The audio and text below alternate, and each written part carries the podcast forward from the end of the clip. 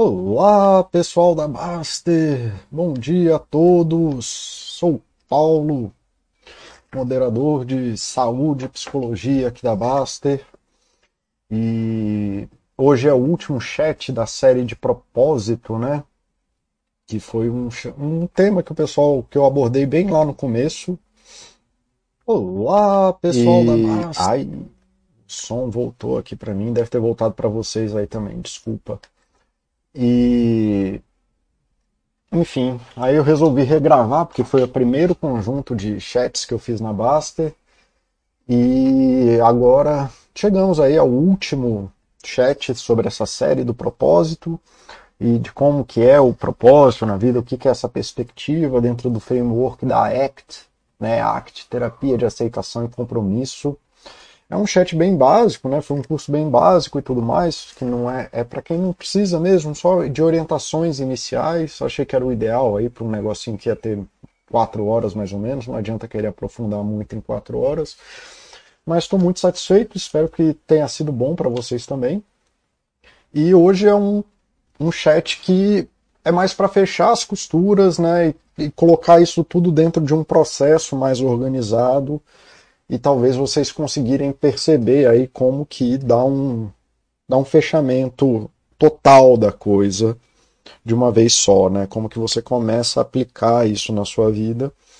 Então, eu vai ser um chat meio que de revisão, mas não é revisão, é como que todas as coisas que eu apresentei até agora se aplicam numa cadência sem eu precisar ficar entrando na filigrana ali, no pequenininho de cada conceito. E aí, se tiver alguma dificuldade, você volta no conceito, né, na aula lá que eu falei, na aula 1, na aula 2, na aula 3.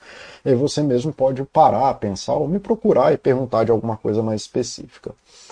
Mas a ideia é isso, é tentar reapresentar tudo que eu fiz até agora de uma forma cadenciada e dentro de um racional total, sem que vocês precisem ficar parando a cada instante para chegar no fim da coisa. É, porque antes, se eu tentasse falar o que eu estou falando agora, vocês iam ficar mais confusos. Então vamos lá. Bom dia, Discovery. Bom dia, Catatone, Zoshi, V8. Bom dia, galera. Bom ver vocês por aqui. Pessoas que eu vejo com bastante frequência. Quanto faltam, sinto a falta de vocês. Obrigado por terem vindo hoje fico muito feliz. Então, aqui estamos, uma vida de propósito, né? Que eu até fiz a piadinha aí de uma vida de propósito, que tanto no sentido de viver na busca de um propósito, como tomar ações de propósito na vida, né? De você estar tá consciente das ações que você está tomando para fazer coisas de propósito, mesmo que sejam as erradas e tudo mais, mas que a gente esteja pelo menos minimamente consciente disso e possa fazer isso de propósito sem ser levado pelas bagunças da vida. Não perguntei, mas deve estar tá tudo ok. Som tá ok aí, som e vídeo tá ok, todo mundo vendo e vindo, ouvindo, espero que sim. Vou ouvir, vou enrolar? Não. Qualquer coisa eu dou uma olhada aqui logo depois do primeiro slide, então vou assumir que está tudo ok. Então, né, voltando ali na aula 1, o sentido que você dá na à sua vida, né, querido? A vida é messe, a vida não tem sentido, as coisas acontecem e vão se atropelando dentro de cada coisa. Isso foi muito explorado na primeira aula. E o que a gente pode fazer, ao invés de ficar perdido nesse caos maluco e tudo mais, é começar a perceber quais são os sentidos que a gente tem na nossa vida. A vida vai ter que andar para algum lugar, né? Algum caminho a vida vai ter que trilhar. Só que a gente pode parar e fazer uma reflexão honesta sobre a nossa vida e decidir qual é esse caminho, se esse caminho está indo para algum lugar que a gente queira, é, qual é a coisa importante que a gente está construindo nesse caminho, ao invés de ser levado aí pelo caos que a vida tem. Senão fica muito difícil. A gente, como a gente vai ter que parar em algum lugar? Porque algum caminho a gente tem que trilhar. Quem não se empodera de um sentido para a vida, quem não se empodera de dar um propósito para a própria vida, quase que fatalmente vai cair em lugares estranhos. E o que, que eu quero dizer com isso? Tanto profissionais, às vezes você fala assim, ah, eu quero ser um bom médico, eu quero ser um bom psicólogo, eu quero ser um... E aí você fica ali se martirizando daquela coisa, dentro daquela ilusão que você criou de que o objetivo da tua vida é virar um bom não sei o quê, né? Seja, sei lá o que que é. e você vai sendo tomado pelas ações da sua vida, vai sendo tomado por um contínuo de ações. E aí, de repente, quando você para para olhar, tipo quando você tá na corrida que você fecha o olho e segue em frente, você nem sabe mais onde você tá, você já tá quase. Tipo, é isso, é tentar correr de olho fechado. Não tem como dar certo. A gente chega até aqui onde a gente chegou, mais ou menos por motivos aleatórios, que nem sempre estavam no nosso controle, a gente gosta da nossa ilusão de controle, mas, né, na verdade, a gente teve pouco controle de chegar até aqui, especialmente se você nunca parou para pensar sobre essas coisas. É... Então, assim, é bom parar ali para pensar sobre isso. Ah, mas Paulo, isso tudo que você está falando é uma loucura, não tem nada a ver com isso. Mas aí, bicho, a Baster permite que todos os eventos do universo aconteçam, cara. E essa é a beleza da Baster. A Baster é a prova da teoria de grandes números, que se você tiver tempo suficiente, número suficiente, todas as coisas vão até acontecer, até aquilo que parece predestinado. Então esse é o post perfeito, cara, para o fechamento e ele aconteceu na semana do fechamento. Olha que coisa maravilhosa, né? Então que coisa incrível. Parece destino, né? E aí eu não coloquei aqui o nome, o nome do usuário, porque eu não estou aqui no interesse de, né, humilhar ninguém nem nada, é só falando como é que isso acontece na vida real. Então assim, Vamos lá. O cara escreve lá na Baster, então, comprei um produto numa loja do Instagram, já com o pé atrás, piriri parará, então estava vendo ali que era golpe, a conta foi feita dentro dos conformes, com código de rastreamento. Dado dois meses, nenhuma novidade, eles não me respondem, convenci que era golpe. Ok, tá aí, estamos na nossa vida, fazendo as coisas que fazemos, tentando ajudar, tentando viver, parará. E aí começa, né? Você ali está vivendo a sua vida, tentando fazer alguma coisa de útil com a tua vida.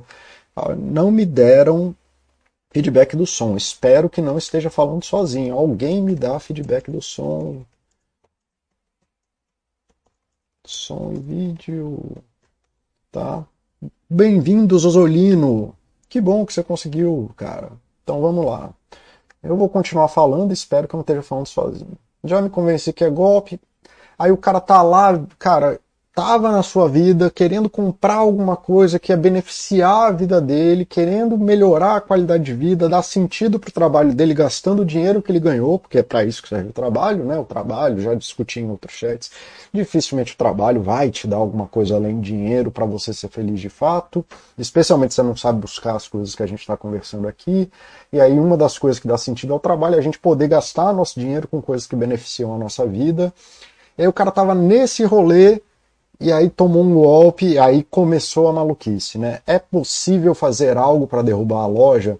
Não entendo como uma conta de 100 mil seguidores ainda está de pé. O dinheiro já perdi, tem os prints lá, babá, pode ser um laranja. Advogados do site me deem uma luz. A lição que fica é que não existe almoço grátis e que o mais barato não sai caro. Então, assim, fica muito claro que a lição que fica não aconteceu ele está aí pedindo ajuda de advogados contra a loja do Instagram, pararararararará.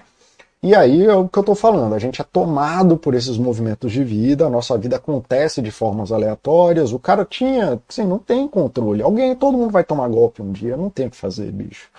Mas você tem uma escolha genuína sobre o que, que você está fazendo. Então, claramente aqui, não já me convence que é golpe, aí entra no é possível fazer algo para derrubar a loja. Aí começou. A, a vida tomou você do teu caminho, cara. A vida te tirou do teu caminho e foi fazer outra coisa. A galera da Baster, que tem essa coisa muito do paz tal, foi lá, falou um monte pro cara, falando assim, bicho, você não aprendeu nada, isso aí, ó, você tá falando que entendeu, mas não entendeu, que é o que todo mundo fala nessas horas lá na Baster. Mas aí o cara faz um post depois disso tudo mais. Nessa hora a ganância falou mais alto. Aí eu acho que ele está falando desse mesmo. É um dinheiro que eu perdi que não vai me fazer falta. Mas se tiver a chance de dar um troco nos caras, por que não? Cara, e aí é o que eu estou querendo dizer com a vida sem sentido, que se você não para para se orientar no sentido da tua vida, vem uma coisa de caos e te tira do teu caminho, te tira das tuas coisas e tudo mais. Isso aqui é a epítome aí do que eu estava querendo falar com esse chat. Né? Não é que todo mundo tem má vontade, ou que as pessoas são filha da puta, ou que. É isso aqui, tem duas partes importantes nesse post. Depois de dois meses, Dois meses, cara. Imagina passar dois meses com isso na cabeça. Dois meses um negócio te tirando do teu caminho. E aí depois de dois meses com essa, esse treco na cabeça, cadê aqui? Passando lá todo dia vendo código de rastreamento, aí já vai lá ver os caras, vai, não, eles têm mil seguidores, vou falar com o advogado, enviei sei lá o que, tem o print. Então olha o esforço que você está gastando, cara. Toda a tua força aí, tua energia de vida, não é num sentido metafórico, é tempo limitado e aquilo que você quer fazer. Você tem uma barrinha de energia durante o dia e ela é comida pelas ações que você faz. Né? E se você gasta a tua energia com A, tu não gasta a tua energia com B. É basicamente isso. No começo do dia a barrinha está cheia, quase não tem distinção entre A e B, mas no final do dia a barrinha vai estar tá vazia, e é bom você ter uma noção do que, que você está fazendo. E aí, depois de dois meses já sofrendo, o cara, ao invés de parar a vida dele, falar assim: caraca, deu, né? Deixa eu cuidar da minha vida. Ele quer gastar, sei lá, mais quantos meses com advogado para dar o troco no cara por um dinheiro que não vai fazer falta. Cara, mas quantos meses da sua vida você está disposto a gastar com isso? Né? Mas quanto tempo da tua vida, porque é a sua vida. Você foi tomado ali por um movimento que te tira do teu eixo, te tira do teu propósito, e agora você está começando a viver uma vida que pode ser o propósito da vingança. Não estou falando que é errado viver o propósito da vingança. E aí o cara, bicho, ele quer parar mais dois meses, ou sei lá quantos anos que vai processar sei lá quem, por um dinheiro que não faz falta e gastar essa energia de vida, bicho. Isso consome. Ah, mas isso aí é um problema pequeno. Paulo, mas sim, toda, toda mudança começa no pequeno. O maior erro da vida é querer fazer mudança grande que a gente não dá conta de fazer. Se a gente não dá conta de fazer o grande, não faz o pequeno. Mas se não faz o pequeno, não faz o grande nunca. Tá? Não consigo fazer o grande. Então vai fazendo o pequeno, não tem problema. Mas se tu não faz o pequeno, esquece o grande. Se tu não consegue perceber a maluquice que está aqui, acabou, não tem chance de dar certo. É o sucesso do fracasso. Não tem como isso aqui dar certo. Você já perdeu dois meses da tua vida e quer investir para perder mais ainda, cara. Sem um sentido de vida seu, que você se ancore, é isso, tu vai virar o Batman, né? Que é a melhor coisa desse post foi esse meme do Painaldo. Aí eu sou a vingança e o Batman, é, eu sou Batman também, eu vou lá e ah, pronto, acabou, vem as araras, tudo. Né? Então assim, bicho, tu tem que escolher se tu vai ser o Batman. Olha bem, lê o quadrinho, vê que o Batman é um cara miserável, que não faz nada da vida dele, passa a noite inteira batendo em bandido e não consegue fazer mais nada. Nada, o bicho é bilionário e nada na vida dele funciona. Passa o dia inteiro batendo a cabeça na parede. É isso, bicho. Tu quer ser o Batman? É, eu sou a vingança. É, é. Pronto, não tem como dar certo, galera. Então, assim, isso tudo é muito bonito nos quadrinhos, a gente se diverte muito, mas acaba por aí. Então, se a gente não, não consegue ali é, parar para pensar sobre isso, a gente fatalmente abre mão da nossa vida para virar o Batman e começa a querer se vingar de todo mundo, toda hora, sobre tudo, sem conseguir fazer nada.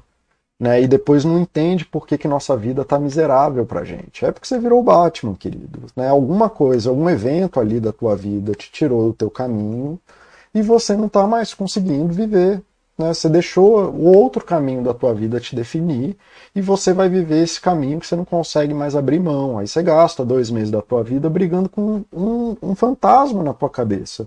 Esses caras da loja nem sabem quem você é, bicho. Eles só queriam teu dinheiro. Tu deu dinheiro, acabou. Pronto. Você não é uma pessoa para eles. Por que, que você está lidando com gente que não te trata como pessoa? E aí você vai gastar, sei lá, mais quanto tempo da tua vida dando troco nos caras. Por que não dar o troco nos caras? Porque você está abrindo mão da única coisa que é valiosa, que é a sua vida. Sua vida é importante para você. Você está definindo que a coisa mais importante da tua vida é o cara. Então já começou errado. A coisa mais importante da sua vida é sempre você. Tá? Então tá. Então o sentido vem do teu propósito, né? Se você não tem um sentido de vida, você vai ser captado, capturado por, esse, por essas coisas bestas que acontecem na vida, e tu vai virar o cara que briga com o trânsito, o cara que briga com a esposa, com o copo que o filho quebrou, e barararararararará.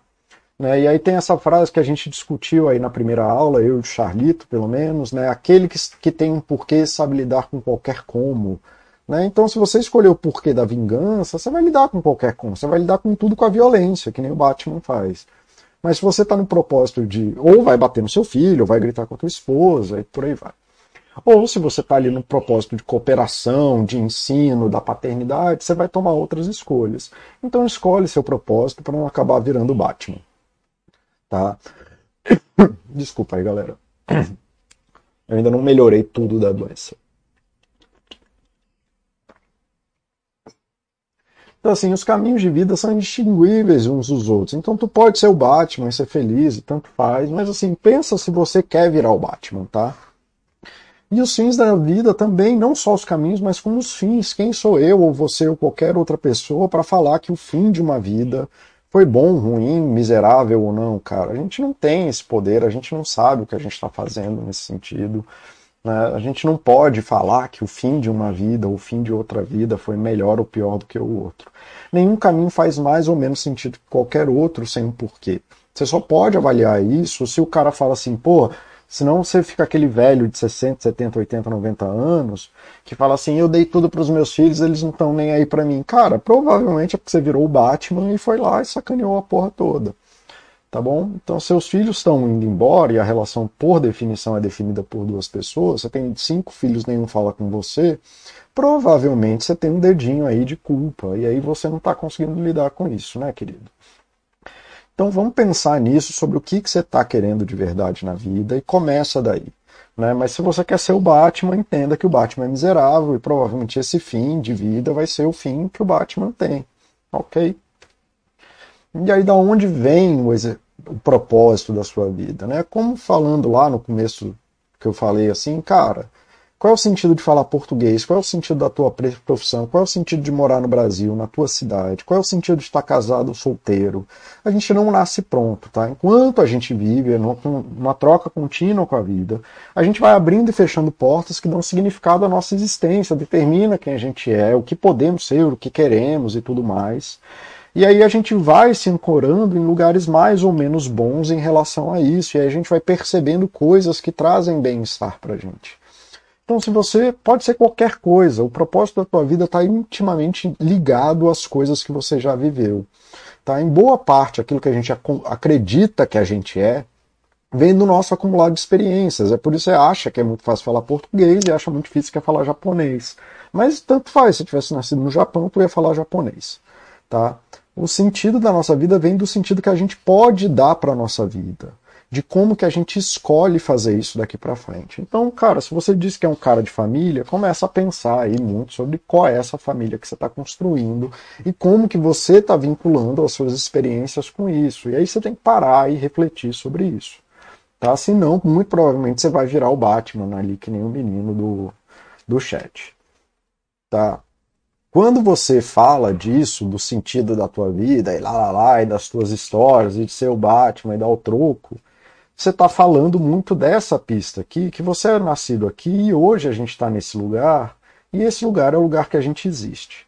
E aí muita gente quer ficar justificando tudo que vai fazer hoje com essa narrativa daqui. O que eu estou propondo é trocar o objeto dessa narrativa para olhar para frente ao invés de olhar para trás e ver se esses lugares que você está e as ações que você toma hoje te levam para lugares que são sensíveis para você, lugares que são valorosos para você, se o que você faz faz sentido na sua vida, para o lugar que você está construindo. Se você briga com todo mundo e fala que quer ter boas relações com as pessoas, isso é uma mentira, não é brigando. Brigar nunca vai gerar isso. Se você diz que é uma pessoa saudável e faz ingestão costumais de álcool, isso não existe, querido. E a gente tem que aceitar isso sem se defender de quem a gente é hoje, em nome de um passado que não existe mais. O passado já passou. O passado faz parte do que acontece para trás. Então, o objetivo disso aqui é a gente começar a olhar para este lugar, ao invés de ficar olhando para este lugar. Tá? É construir uma vida que tenha um propósito ancorado naquilo que você quer se tornar. Mas para que isso, Paulo? Você está falando que o que aconteceu comigo e o que eu sou hoje não importa. Sim, porque quem você é é a segunda pergunta mais importante que você pode fazer. Ela vai te ajudar muito a entender suas dificuldades e potencialidades de hoje.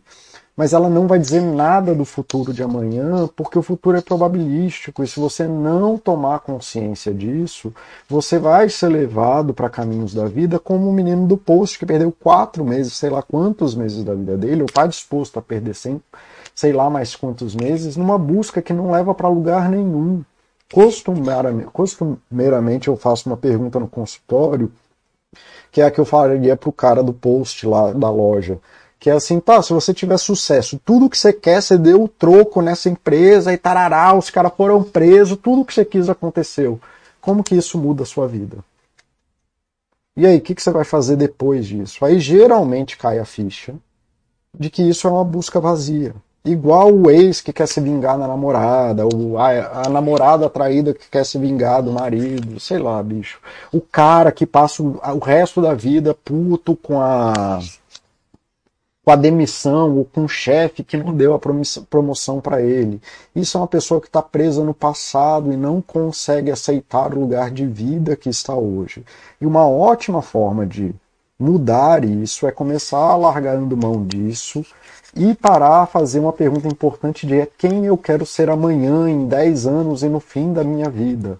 A sua vida só vai ser definida pelos eventos passados se você definir que o passado é a razão da sua vida. Então existem perguntas mais importantes do que como que eu faço para dar o troco em quem me fez mal. A juventude é desperdiçada pelos jovens, como diz o egocêntrico, que acha que sabe a melhor forma de viver.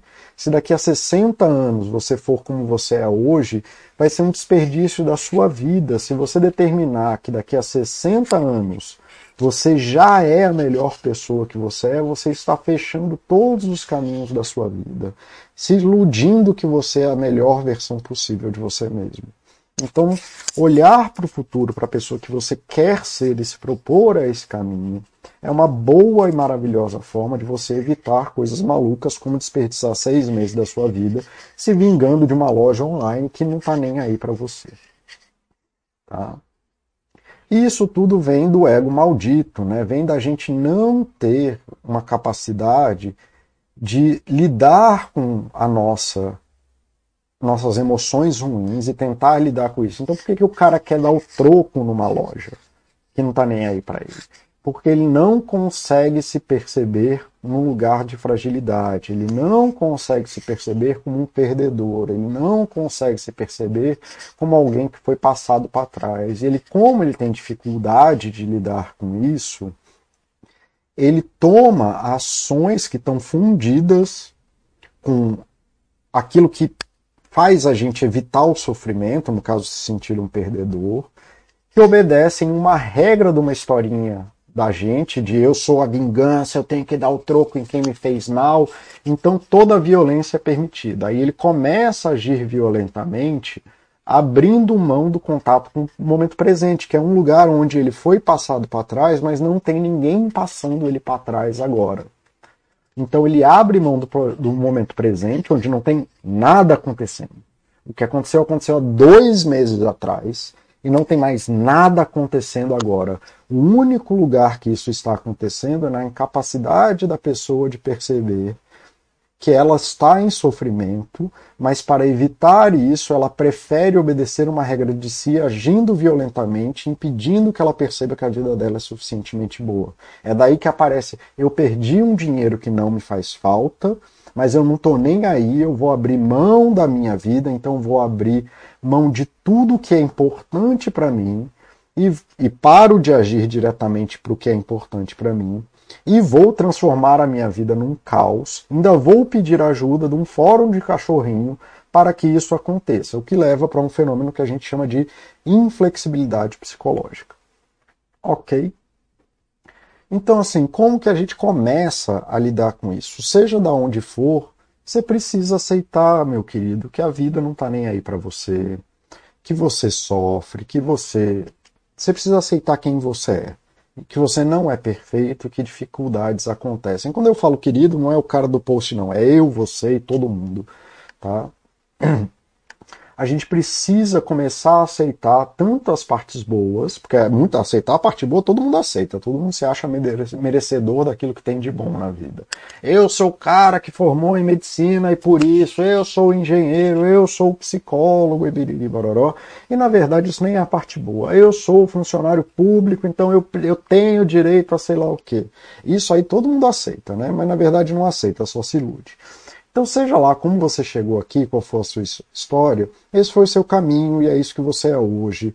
Tanto a parte boa quanto a parte ruim. Não existe funcionário público que tem segurança e que pode operar na iniciativa privada. Isso é uma constrição do funcionarismo público. E aí não adianta ficar brigando com isso. Não adianta ficar brigando com aquilo que você é hoje e aquilo que você se tornou. Se você quer fazer algo diferente, não adianta brigar com o mundo passar a vida fugindo daquilo que você que te incomoda, tá? Impede que você permaneça num lugar bom. Como eu disse, o cara já vive num lugar bom pela própria descrição dele. E eu não estou falando que eu conheço ele, não estou falando nada dele, estou falando só do relato. Eu perdi um dinheiro que não me faz falta, mas ainda assim eu vou viver como se eu fosse um miserável. Né? Vou trazer, aumentar a miséria de mundo. Então, assim, impede que você viva o lugar bom que você mesmo construiu para você. Se você é incapaz de aceitar algum sofrimento, você vai aceitar, abrir mão da vida maravilhosa que você construiu para você, ao ponto de que você pode perder mil reais, sei lá quanto que o cara gastou, isso ele não falou, mas supondo que seja mil reais, você pode, olha que vida maravilhosa, você pode perder mil reais. Você pode perder um salário mínimo sem que isso altere em nada na sua vida. Olha que lugar maravilhoso. Mas se você não aceita perder, você nunca vai conseguir viver o lugar bom que você passou a vida construindo para você. E tentar destruir coisas do mundo, como perder mil reais, tá? Vai acabar destruindo tudo, cara. Você vai tentando destruir esse movimento não vai construir uma boa vida porque você está destruindo a vida boa que você mesmo construiu. Então, se você não sabe aceitar a parte ruim, as, o sofrimento que existe no mundo, fatalmente, como o cara lá, que ele construiu uma vida maravilhosa. Bicho, não tem nada mais bonito nessa vida do que você poder errar em paz. Eu falo isso até quando o pessoal me pergunta se ser psicólogo me ajudou a criar meu filho. A minha resposta é sempre a mesma ser psicólogo me ajudou a entender que nenhum momento vai ser significativo na criação do meu filho. Que é, a criação do meu filho é um contínuo daquela disso aqui que não acaba nunca. Enquanto, desde que ele nasceu até o dia que eu ou ele morrermos, a gente vai ser pai e filho. Então não existe um momento em que eu vá ser pai dele ou não vou deixar de ser pai e que todas as coisas são possíveis. Então ser psicólogo me ajudou a entender que não que eu posso errar em paz. É isso.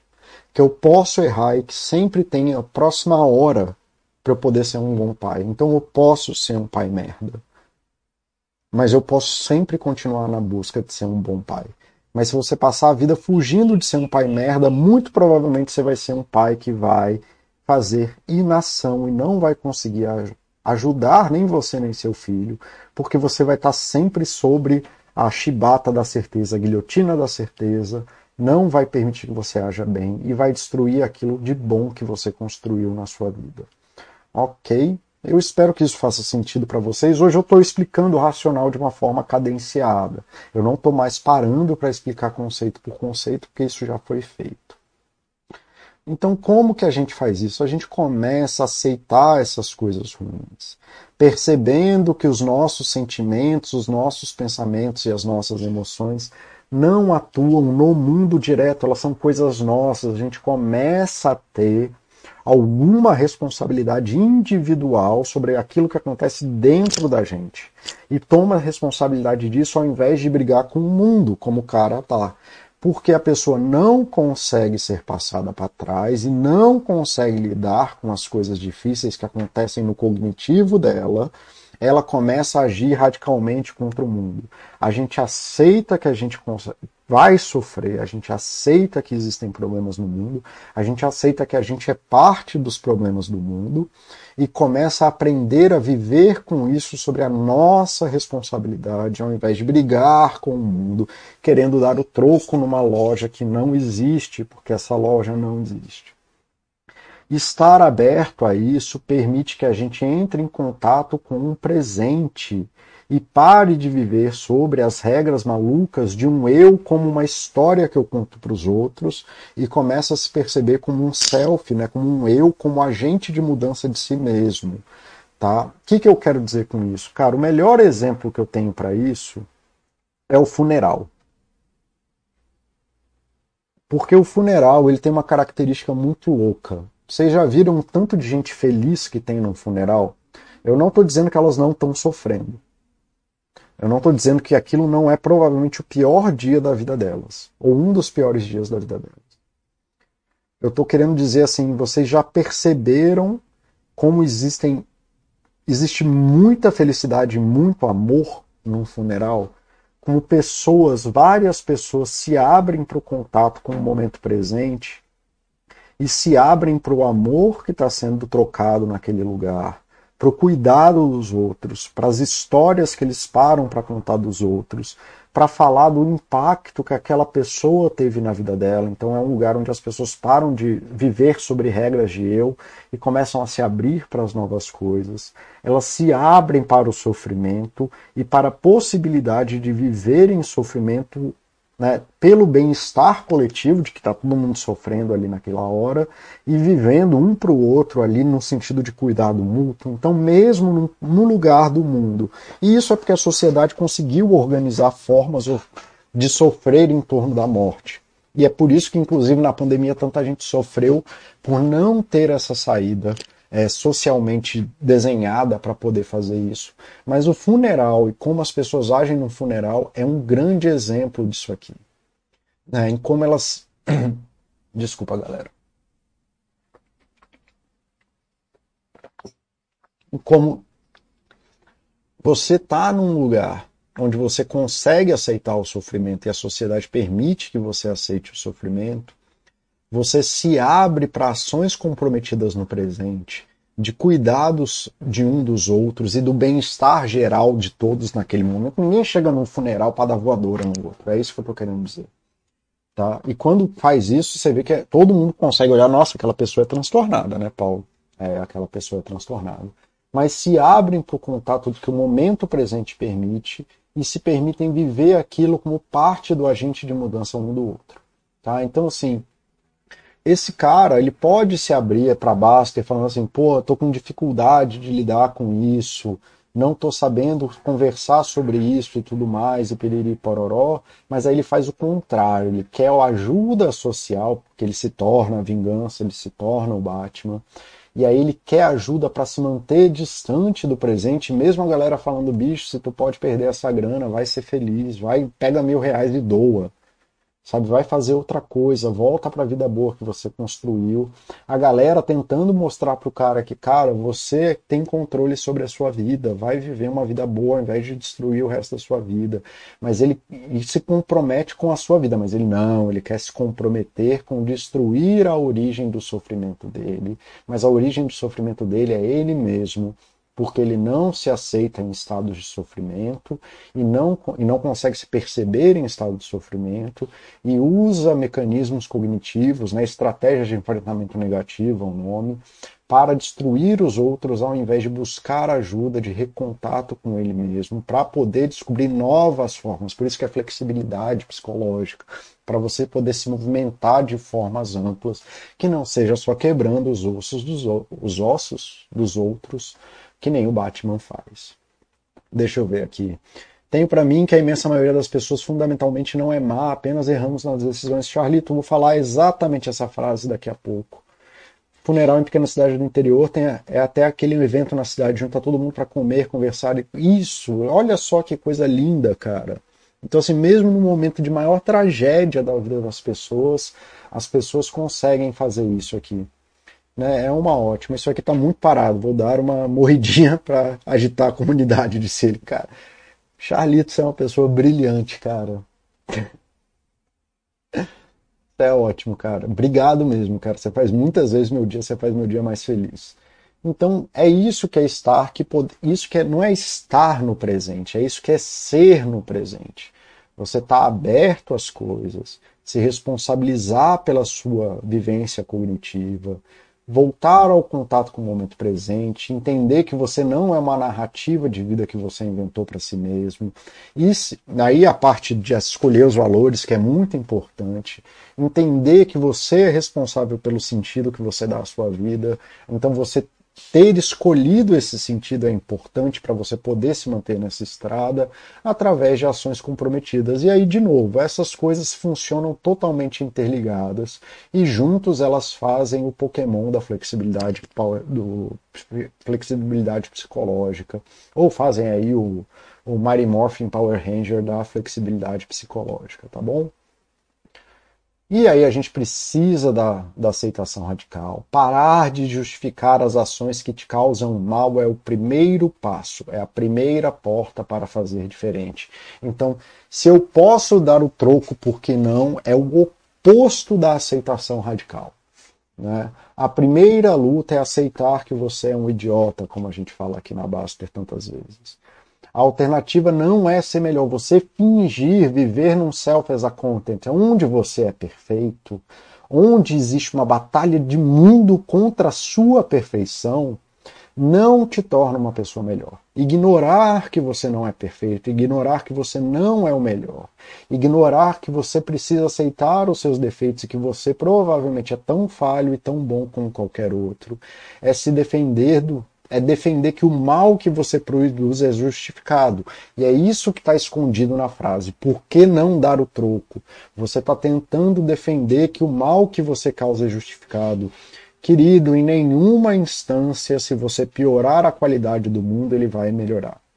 Sempre que você der o pior de si, você está aumentando o pior do mundo. É aquela frasezinha: se você mata um assassino, você não reduz o número de assassinos no mundo. Se você mata um assassino, você vira um assassino e, portanto, temos mais, continuamos com um assassino. Você é o responsável pelo mal que causa.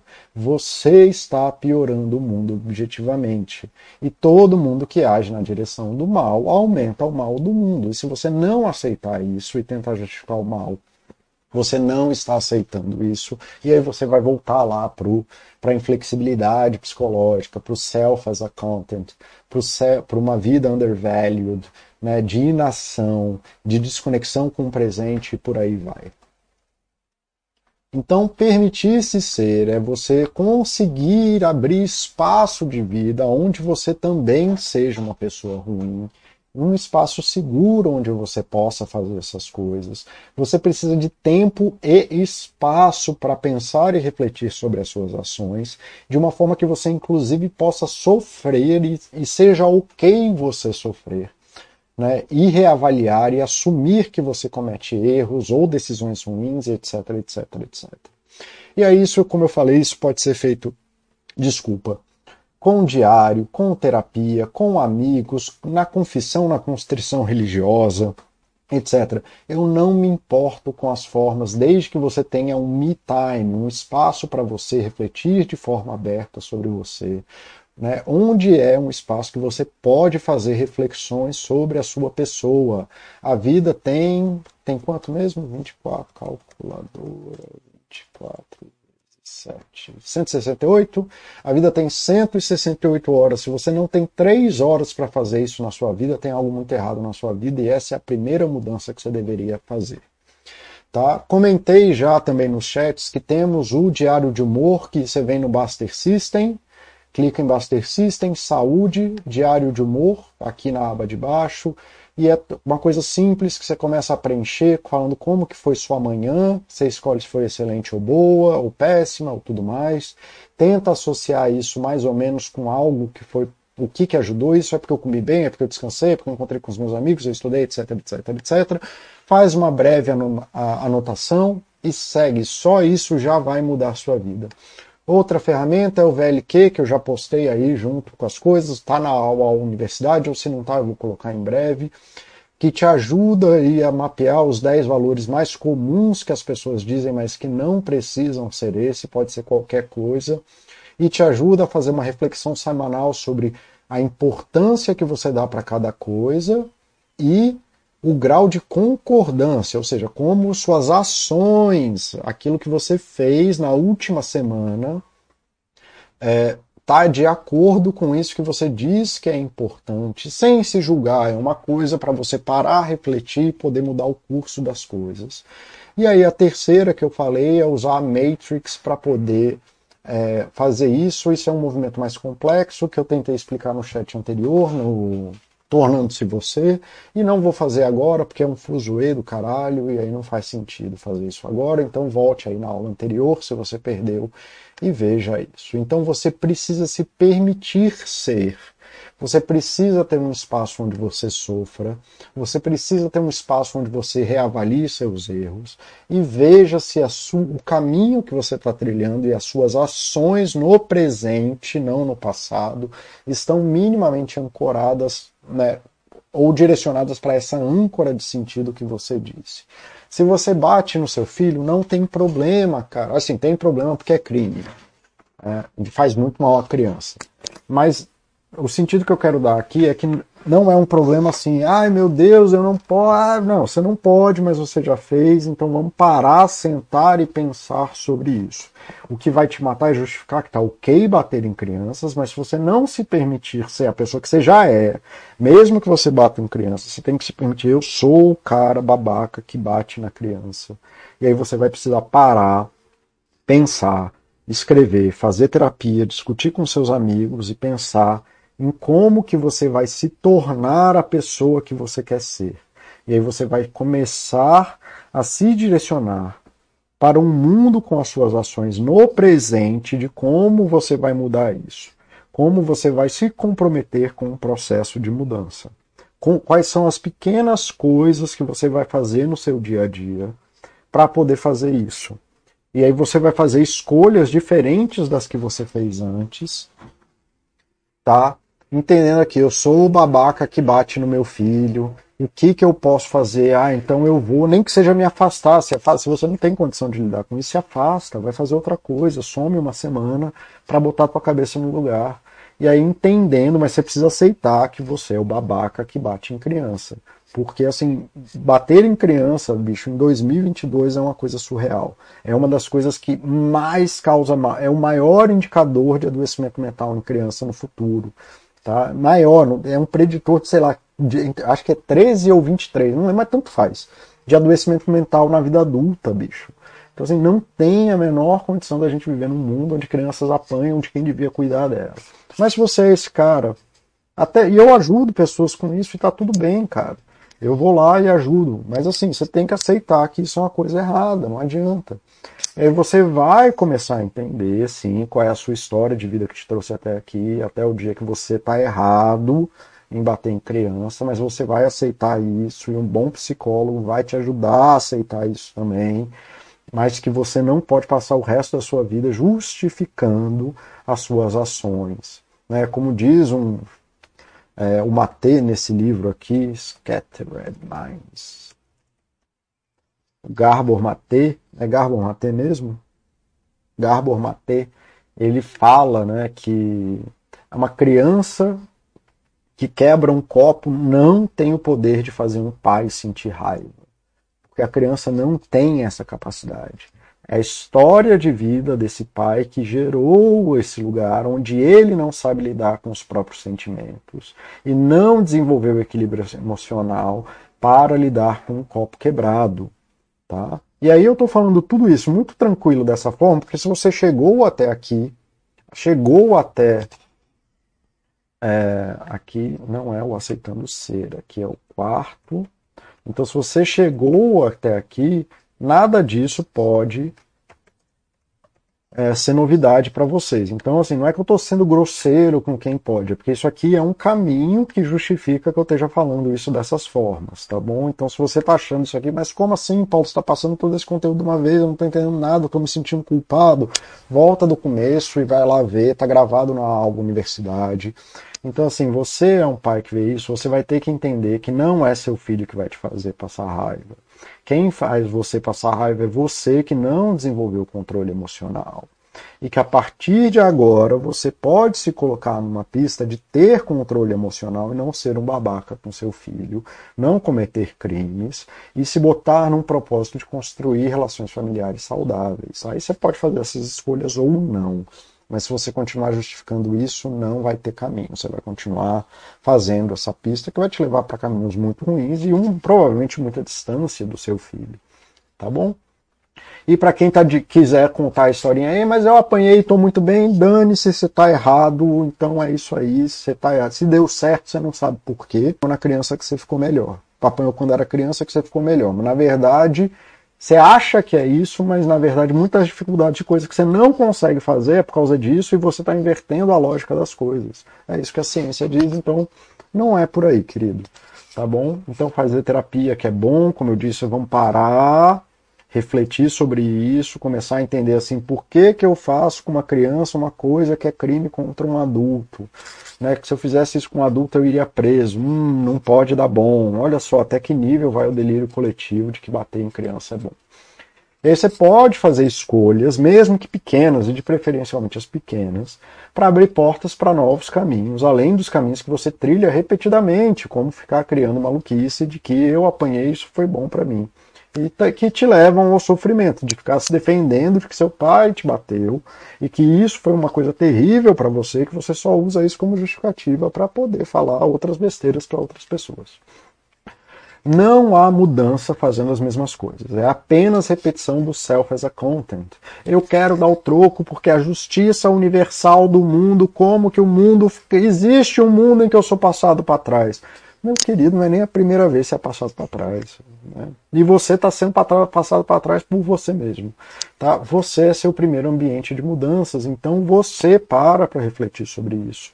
Para se permitir ser outra coisa ao invés de ser essas coisas. Né? Você não precisa ser o Batman. E você não precisa ser o babaca que bate nos filhos. Tá, e aí eu tô falando dessas coisas assim, mas isso é para tudo. Você pode ser o que eu tô falando do cara que grita no trânsito, que persegue a outra coisa, o cara que fala mal de mulher, que fala que mulher é tudo isso, as mulheres que falam que homem é tudo aquilo, a pessoa que fala que o Tinder é um lugar, não sei o que, bicho, nada disso existe, é você contando maluquice na sua cabeça. Que o chefe, porque os tuba das ações, porque o mundo, cara, Vai lá, vai contar que você é o self as a content e vai fingir que você é a pessoa perfeita. Se não fosse um mundo contra você, você seria a pessoa perfeita. Entenda, você é sempre seu primeiro ambiente de mudanças e você evitar entrar em contato com isso, com as suas dificuldades, que não foram os tuba que quebraram a bolsa no dia que você investiu 100 mil reais.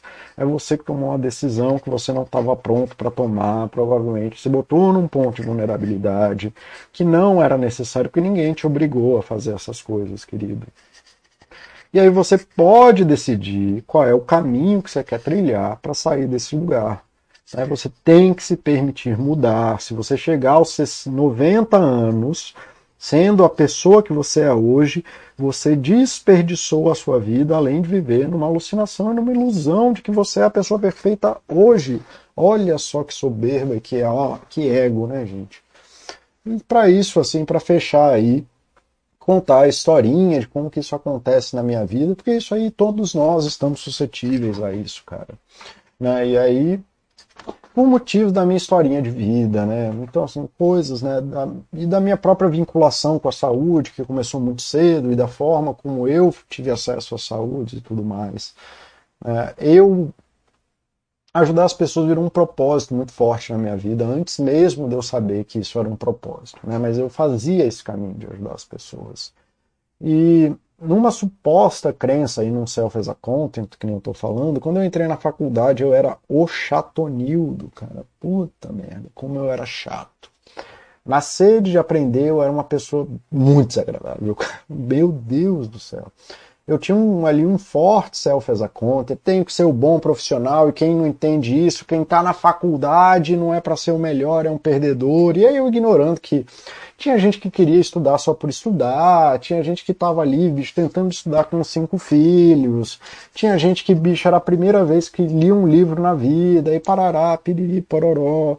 É, e eu falando, querendo ali, eu explicando para o mundo que quem não está afim de aprender tudo agora, hoje, vai ser um perdedor e que, ah, barará, não se metam no meu caminho. Eu era um babaca mesmo. Ah, mas ainda assim eu fiz um caminho legal, né, como eu fiz um caminho legal, aprendi muito, estudei muito, né? Porque eu tinha essa gana, então por mais que esse self-executive fosse um prejuízo enorme, me fez cobrar, me fe... pagou, custou caro, bicho, custou caro ser esse cara. É, mas ainda assim, né, era um cara que estava imprimindo muita força em estudar muito, em entrar em contato com muita briga teórica, muita briga técnica. Eu fiz um caminho legal de faculdade, que eu entendo que hoje era completamente desnecessário ser um babaca, mas naquela época era isso que eu tinha porque eu estava realmente esforçado para aprender o que era importante. Mas mantenho, ainda assim, eu era um grandíssimo babaca. E até meus 30 anos eu era uma pessoa extremamente desagradável, gente. Tá, e depois de formado, ainda assim, é, como, eu, como eu fiz muita questão de ser uma pessoa muito técnica e muito é, educada no sentido, a minha educação formal de psicologia foi uma formação muito boa, porque eu me botei em situações que nem vale a pena, eu não entendo para que eu corri tanto, inclusive.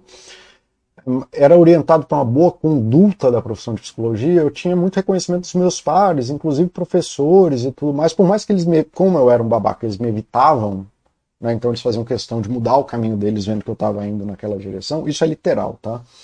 É, eu tinha algum respeito dos pares.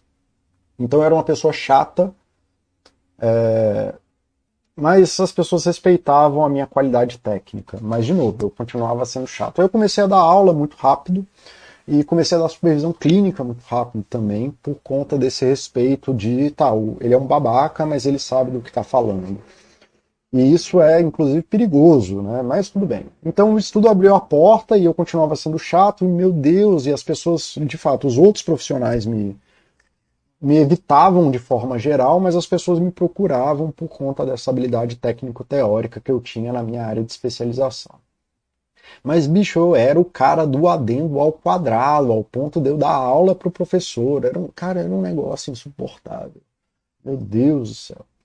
E mas, de novo, assim, isso potencializou duas vezes, né? Então, assim, eu saí da faculdade com um aporte bom de, de conhecimento, e depois, como essas portas estavam abertas, é, gerou um ciclo virtuoso, né? Apesar dessa babaquice toda que eu fazia, gerou um ciclo virtuoso, porque como eu estava dando aula e supervisão, eu entrava em contato muito rápido com desafios da profissão, me beneficiando do, do conhecimento coletivo.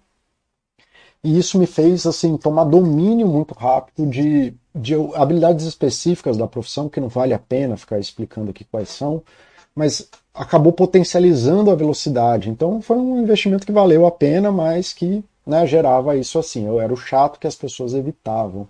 Isso eu estou falando na, na parte da profissão entre profissionais. Como psicólogo mesmo, quando eu estava na clínica escola, sei lá quantos anos atrás, foi uma surpresa global que eu fosse um bom psicólogo. E até porque eu não queria virar psicólogo clínico, porque eu não sabia que isso era possível. Eu achava, eu tinha uma noção de que eu era uma pessoa difícil e por isso eu achava que eu nunca ia ser um bom psicólogo clínico. E foi uma surpresa geral, assim, foi um negócio assim, caralho, como isso é possível?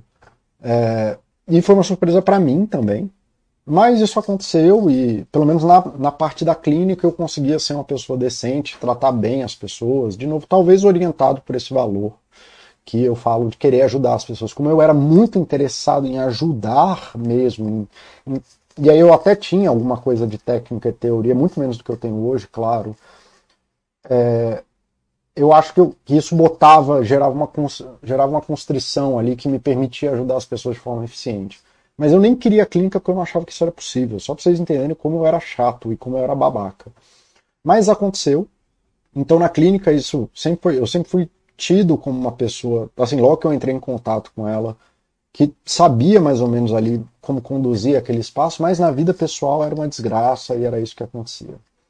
Mas ainda assim eu fui fazendo meu caminho, e sendo chato mesmo, não sabia lidar com isso, e assumia que era chato, e dava, fazia todo o céu fez a conta, ah, porque aí os babaca, quem não quer saber, que não ande comigo, ficava contando essas historinhas, aí dá o troco, eu quero mais, ah, bicho, era, nossa senhora. Tá, e sem entender por que eu estava permanentemente estressado. Mas, cara, eu vivia num pé de raiva porque toda a minha vida acabava em guerra, bicho. Eu era o Batman, eu era o Vengeance, total. Tudo, tudo, todo lugar que eu me metia acabava em discussão. E aí eu sempre contando a regrinha do eu só quero boa saúde, eu estou fazendo isso aqui contra a boa saúde, dizia eu cruzado contra o mundo. É óbvio, porque ninguém mais, só eu, eu, Paulo, né, o, o herói, né, tô interessado no bem-estar das pessoas. Os outros, sei lá, 200 mil psicólogos do Brasil, não, só eu. Era uma síndrome de impostor com um mix de super-heróis, sabe? Sei lá, bicho, precisa de terapia para entender isso aí. É, e tal, e piriri pororó. E eu ficava nessa, cara. E foram acho que os dois, três primeiros anos de, de profissão foi por aí. Tá, tá muito maluco isso aqui? Deve estar, tá, ninguém tá falando nada. É, bom dia, Aura. Oi para você também. Obrigado por estar tá aqui. É, obrigado por me ajudar, querido. É, obrigado por parar sua vida só para me dar um oi, realmente. É, tipo, obrigado, de verdade. Mas enfim, aí eu tava nesse negócio meio síndrome do impostor, de que eu não posso falhar, então tem que estar sempre no nível do estresse máximo, piriri pororó, é, que se eu falhar, se eu errar e se eu não for o melhor, eu vou ser sei lá o que, e com a coisa de super-herói, que é isso, assim, só eu tô atrás da boa saúde e o resto do mundo é uma desgraça. Cara, aí, enfim, por motivos que não vale a pena ficar entrando aqui e tudo mais, entrou, caiu a ficha da, da ACT, né? Assim, de cara, Paulo, o que, que você tá fazendo de verdade? Você tá falando que quer cuidar de pessoas, mas você tá. Você é uma pessoa intragável, ninguém consegue falar com você. Apareceram boas pessoas na tua vida que te ajudaram a, a crescer e muito mais culpa delas do que do que eu merecia, talvez até na época, com um nível de babaquice e arrogância que eu tinha. Mas, bicho, é... E muita gente me falava assim, Paulo, um dia, no dia que você conseguir manejar isso aí, bicho, tu vai ser uma pessoa excelente, mas caralho, mas vamos lá, vamos fazendo junto, tá tudo bem. As pessoas viam aí que eu tava tentando fazer um negócio legal, e talvez porque eu era bom tecnicamente, eles gostavam de estar tá ali tentando me apoiar. Então talvez por ouvir isso de tanta gente que de fato parou a vida para tentar me apoiar, ou sei lá, bicho, não sei. Hoje agora, voltando aqui agora de cabeça, eu não sei caiu a ficha de que o, o que eu queria mesmo era cuidar da pessoa e que essa coisa do self as a content, do herói da saúde. Ah, eu sei. Eu sei o que foi sim. Foi quando eu me responsabilizei pela minha raiva do que gerou esse valor, inclusive. Olha aí, autoterapia acontecendo aqui. Estou falando sozinho, é por isso que eu não posso falar sozinho, gente. Eu vou digredindo e vou embora. Vocês não estão falando nada no chat, eu vou embora. É...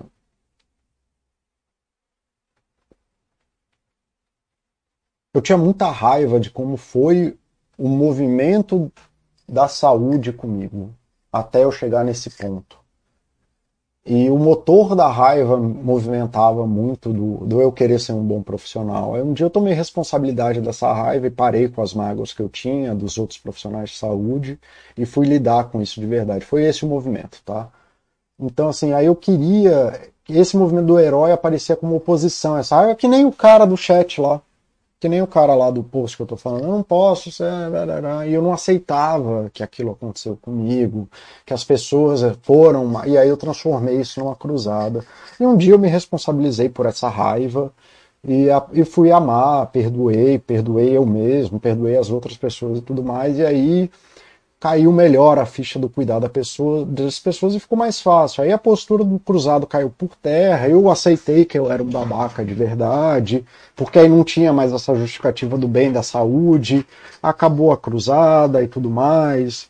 E assumi para mim que antes eu estava querendo ser reconhecido por ajudar, muito mais interessado do que ajudar as pessoas de fato não no consultório, que nem eu estou falando, mas dentro do, da coisa do grande jogo profissional dos pares ali. E aí entra na frase que o Charlito falou mais cedo ali, não que eu fosse uma pessoa mal intencionada, quase nenhum paciente meu é, é mal intencionado. Mesmo com coisas extremamente complicadas, tipo bater no filho, ser babaca com a esposa, Maria da Penha, o cara não quer fazer aquilo. Não é má vontade do cara, o cara só não consegue fazer diferente. E aí acontece o que aconteceu comigo, de ficar perdido num mundo caótico mesmo, de gerar um tanto de armadilha que para todo lugar que você olha é mais pancada e você não consegue fazer nada. É o equivalente a você perder um milhão no trade hoje, você não sabe mais o que você faz no dia seguinte. Né? Quando você perde uma pancada de dinheiro no trade, na bolsa, no que, bicho, parece que sua vida acabou. É um negócio pirado, assim. Só que esse é um processo mais insidioso, são um milhão de, de armadilhas. O cara lá do começo do post, eu nesse lugar, ele gerou um milhão de armadilhas em volta dele, que ele vive um estresse presente, como se não tivesse saída, e não tem mesmo, porque tá ali, vai, ter, vai doer para sair desse lugar maluco que você mesmo gerou. Então vai ter que doer, e aí você vai ter que aceitar isso, e o mundo vai ficar caótico, porque para todo lugar que você olha só tem merda, mas é a merda que você mesmo criou na sua vida. E aí, cara, foi muito louco isso, porque eu passei uns cinco anos construindo essa carreira técnica do bom profissional, né, do cara que resolve as pendengas, tudo fodida, tal, não sei o quê. E da noite pro dia, assim, num processo de um mês, dois meses, isso não servia mais para nada. Nada, nada, não tinha nenhum valor isso mais para mim. E aí foi quando eu parei para ajudar pessoas de fato. Isso, de novo, não significa que eu não cresci, que eu não fiz a supervisão coletiva lá, que eu ajudava recém-formandos, que eu não. É isso, assim, que eu movimentei uma grana em serviço, ajudando, porque eu cobrava para essa supervisão é, que a pessoa fizesse um atendimento gratuito, pelo menos. Então eu movimentei. Tipo, eu sou uma ONG muito bem sucedida de um homem só, nesse sentido. Eu ajudei muita gente a se desenvolver profissionalmente, tarararará, mas, cara, isso caiu, assim, parecia. Sei lá, com a beleza de uma pena, assim, que eu vi em câmera lenta o um negócio caindo. E eu aprendi um monte nesse projeto, nesses processos, ajudei um monte de gente, compartilhei muita coisa, mas a parede que eu ficava batendo a cabeça toda hora não tinha nenhuma relação com a parte técnica e eu caiu a ficha de que eu era o cara que é, gerava esse estresse que eu estava mesmo vivendo. E aí, quando eu entendi que fazia mais sentido ajudar pessoas no que elas estavam me pedindo, ao invés de ficar enchendo o saco de todo mundo, ficou mais fácil. Acabaram as brigas teóricas, tanto que hoje em dia, por mais que eu seja uma pessoa extremamente técnica, que faz análises extremamente técnicas, eu quase não falo mais em termos teóricos, sou plenamente capaz de fazer isso, eu não vejo mais sentido. Os conflitos com outros profissionais cessaram muito, hoje em dia eu só entro em conflitos conscientes. Então, assim, de olha, é, assim, é porque a situação é de conflito. Então, quando eu entro, eu entro consciente, inclusive sabendo quais são os limites daquele conflito para não fazer nada que vai explodir tudo. As obsessões de ficar estudando que nem um maluco pela grande sacada e tarará, diminuíram tudo. Então, meu estresse global de vida diminuiu, porque eu consegui ver que tudo é uma alucinação pirada e que eu vivia sozinho lá tentando impor isso pro mundo, que nem o cara querendo se vingar da loja lá, do não sei o que, do Instagram. Bicho, isso é uma alucinação que só existe na tua cabeça. Isso é um estado de guerra permanente que não acontece no mundo real, você que está gerando esse estado. Aí eu fui brincar de outras coisas, fazer cursos de outras coisas, fui me dedicar ao meu filho, violão, aprender outras coisas de saúde global, saúde, me estudei um monte, mas de forma bem cadenciada, bem tranquila de ler sobre saúde como uma perspectiva global e tarará. Fui ler ficção, fui ler filosofia, né? E fui achando um lugar que eu nem entendia direito e o que é maluco quando eu comecei a fazer isso, eu entendi que isso era um lugar que eu já tinha chegado e a única pessoa que não aproveitava isso era eu, porque eu já tinha, já, já tinha estabilidade financeira, eu já tinha um consultório de algum tipo de respeito, eu já era um profissional de respeito, eu que ficava destruindo a coisa o tempo inteiro, cara. Era uma coisa. Bicho, é muito pirado. É a coisa do Batman mesmo. Assim, eu sou a vingança, lá, lá, lá. É muito pirado. É isso, cara é bilionário e vive o maior sofrimento do mundo eu nem precisava fazer lá muita coisa diferente do que eu estava fazendo, porque o lugar bom que eu construí, eu construí mesmo. Eu já tinha feito. Mas eu que não conseguia me conectar com isso, porque eu estava na cruzada e tudo mais, piriri pororó. E aí, com o tempo sobrando, porque eu, tá, eu quando eu não estava mais estressado com tudo e lá, lá, lá, eu tinha tempo sobrando, nem que fosse tempo psicológico. Aí eu comecei a escrever umas besteiras num site de cachorrinho. E aí, bicho, né? Aí estamos aqui agora fazendo isso. Mas por que é isso? Como é que eu ia começar a fazer um negócio desse eu estava em guerra com o mundo? Não tinha. O Baster podia, poderia ter tentado me ajudar de todo jeito. O Mauro poderia ter tentado me ajudar de qualquer jeito. O Oshi poderia. O Oshi tanto me ajudou. Poderia ter. E eu ia estar numa guerra, bicho, que ia ser um negócio pirado. Eu não ia ter conseguido passar do primeiro texto porque os primeiros textos que eu escrevi aqui era só voador, era nego me chamando de coach, era isso, era aquilo, é falando que não era que, que, eu, que eu tava fazendo aqui para parar com essa maluquice, que eu tava fazendo por ego e tudo mais. E se eu tivesse uma cruzada com o mundo, eu ia deixar tudo isso tomar conta da minha vida e não ia ter conseguido fazer o que eu fiz até aqui. E eu tenho muito orgulho do trabalho que eu faço na Basta, diga de passagem, tá? Então, assim, é, esse é um. Isso aqui é o, é o fim do chat, o fim do curso, inclusive, tá? É, e aí eu tava contando essa historinha, inclusive mostrando como não é tão diferente da historinha do cara que tá lá brigando com a loja de Instagram, pra gente poder, para vocês verem como que é essa cadeia de coisas e disso tudo que a gente estava conversando, é, se materializa na vida de uma pessoa, num processo. Esse processo eu conheço bem, que é o processo que eu tenho domínio, um processo aí de cinco anos, cara. Então, assim, é um processo. Em algum momento seria bom essa ficha cair. Seria bom vocês olharem para isso que tem muito mal na vida de vocês, que vocês mesmos causaram. Que quando você consegue ancorar isso num estado de valor, num, num, num sentido que você quer dar para sua vida e num propósito que você mesmo elege para você, muitas vezes você vai se descobrir muito mais perto do que você, do que você acha que está. Você acha que está muito longe daquilo que você queria, na verdade está muito mais perto do que você acha e que existem pequenas mudanças que você faz a qualquer momento que, que você vai conseguir se ajudar e gerar um sentido passando pelos desafios. E, que é, e é isso que eu falei no final, que muitos desses desafios, na verdade, são ilusões suas, porque como eu, não tinha capacidade emocional para assumir meia dúzia de coisas que estava acontecendo ali, para se propor num aspecto de mudança. Tá? Então, assim, eu não acho que minha história é perfeita, nem que a minha história é uma história de sucesso, tá? Só que a minha história é a que eu sei contar. E eu acho melhor contar a minha história do que inventar uma história etérea. Eu não falo dos meus pacientes. E pegar uma história de vocês, eu não ia conseguir aqui pelo chat fazer uma história de cinco anos com início, meio e fim. Então esse movimento não é um movimento de ego, tá? É um movimento só para tentar dar concretude na melhor história que eu tenho capacidade de contar. Tá bom? É... Então, vou, vou dando aqui fechamento no chat, era isso que eu queria trazer para vocês. É... E aí eu vou vendo aqui o que, que o pessoal conversou até aí para ir respondendo. Mas se tiverem mais perguntas, eu vou respondendo aí até final. Então, Gabra, eu que te agradeço, bicho.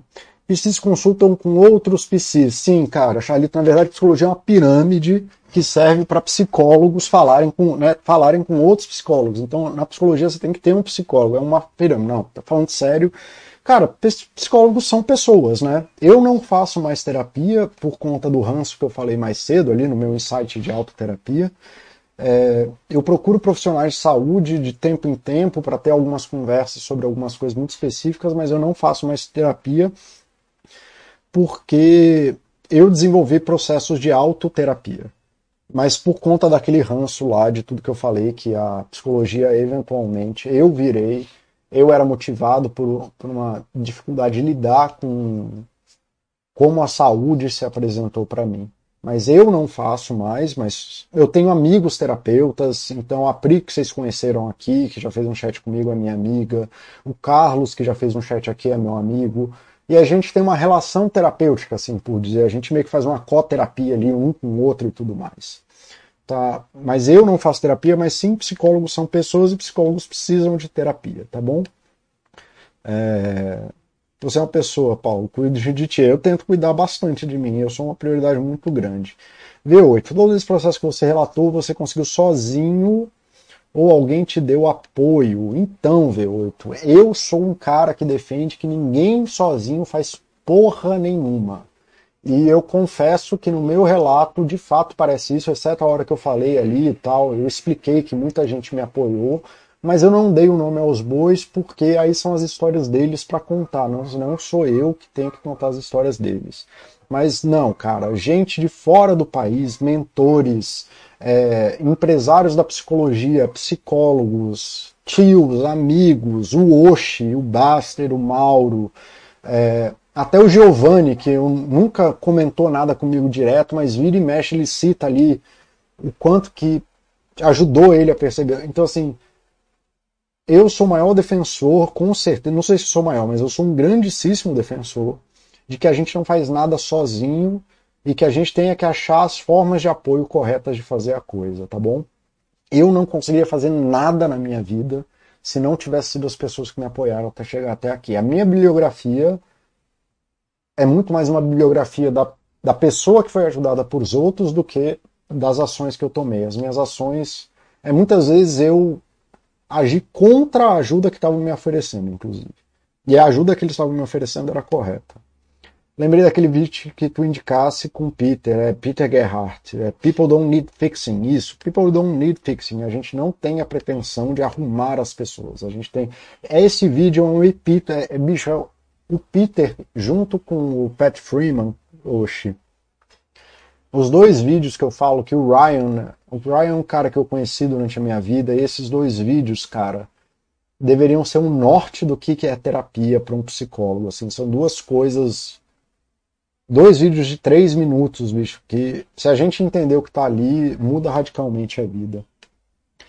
É, Charlito, eu não entendo o conceito do perdão. Sei que tem a tria de pecado, culpa, perdão e perco no começo tal pecado. Ninguém erra de propósito, minha ilusão me diz, então não tem pecado nem culpa. Tá, Charlito, então se você se banana no conceito do perdão, eu vou te dar a minha visão disso, que não tem nada a ver com o que você falou, do negócio da culpa cristã, etc, etc, etc. O perdão, para mim, é você pegar o centro da sua vida de volta para você. E aceitar os seus erros e os erros dos outros e você se propor para o seu caminho. Então, o que, que o cara lá do post fez? O cara, na incapacidade de fazer esse, esse processo, de aceitar os males do mundo e que se dane se, se é erro ou não, se é de propósito ou não. Ele pegou o centro da vida dele e entregou esse centro, botou né, a estaca do centro da vida dele na loja de Instagram que deu o golpe nele. E aí ele passou a co colocar a, a vida dele nesse lugar. Para mim, o perdão é você falar assim: tá tudo bem, pegar o centro de volta para você e falar: você segue seu caminho e eu sigo o meu caminho. Ah, mas e a, cara, a loja foi, é isso, eles fazem o que eles fazem, eu faço o que eu faço. Eu vou me perdoar por ter sido um idiota, de ter caído no golpe, de ter ido atrás do mais barato. Eu vou perdoar eles, espero, torço por eles, façam aconteça o que acontecer. Na verdade, nada, eu deixo eles que sigam os caminhos dele, eu espero que nossos caminhos não se cruzem no futuro, mas eu vou deixar que esse mal do mundo tenha acontecido e eu vou seguir o meu próprio destino. Isso é o perdão para mim. Eu, inclusive, já escrevi um texto sobre isso, Charlito. site.baster.baster com perdão.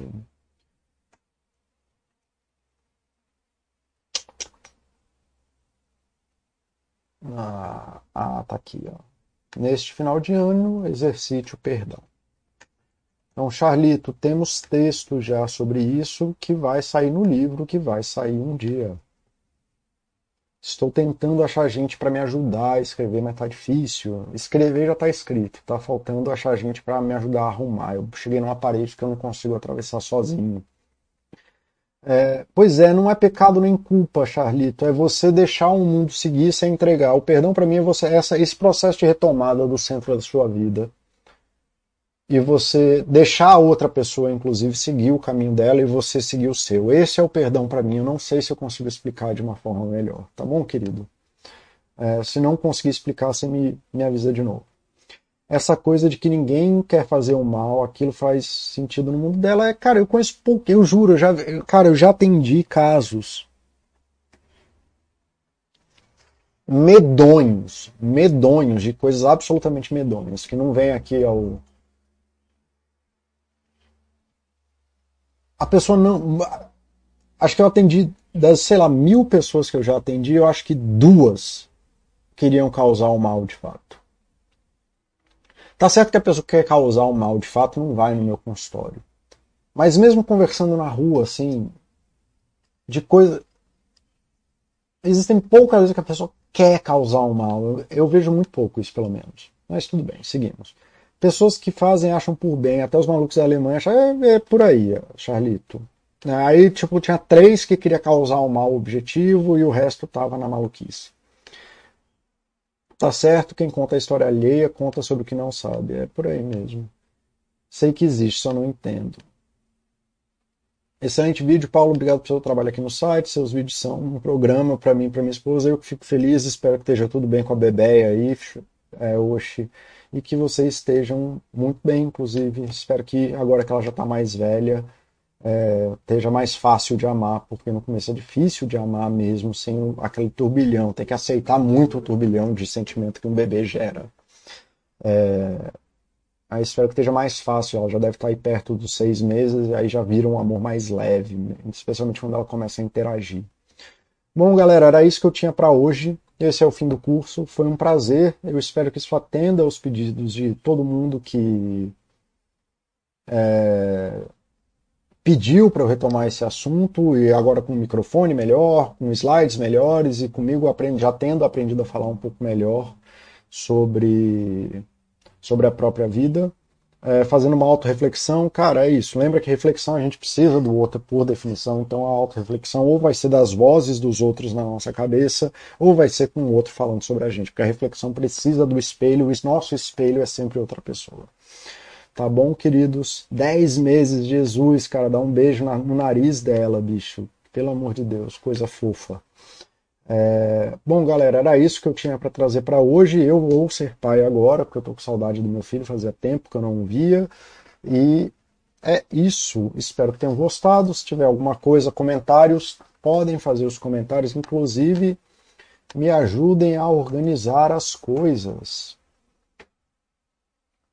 Você vem aqui no Vai Lá e Faz, vai na AUA Universidade,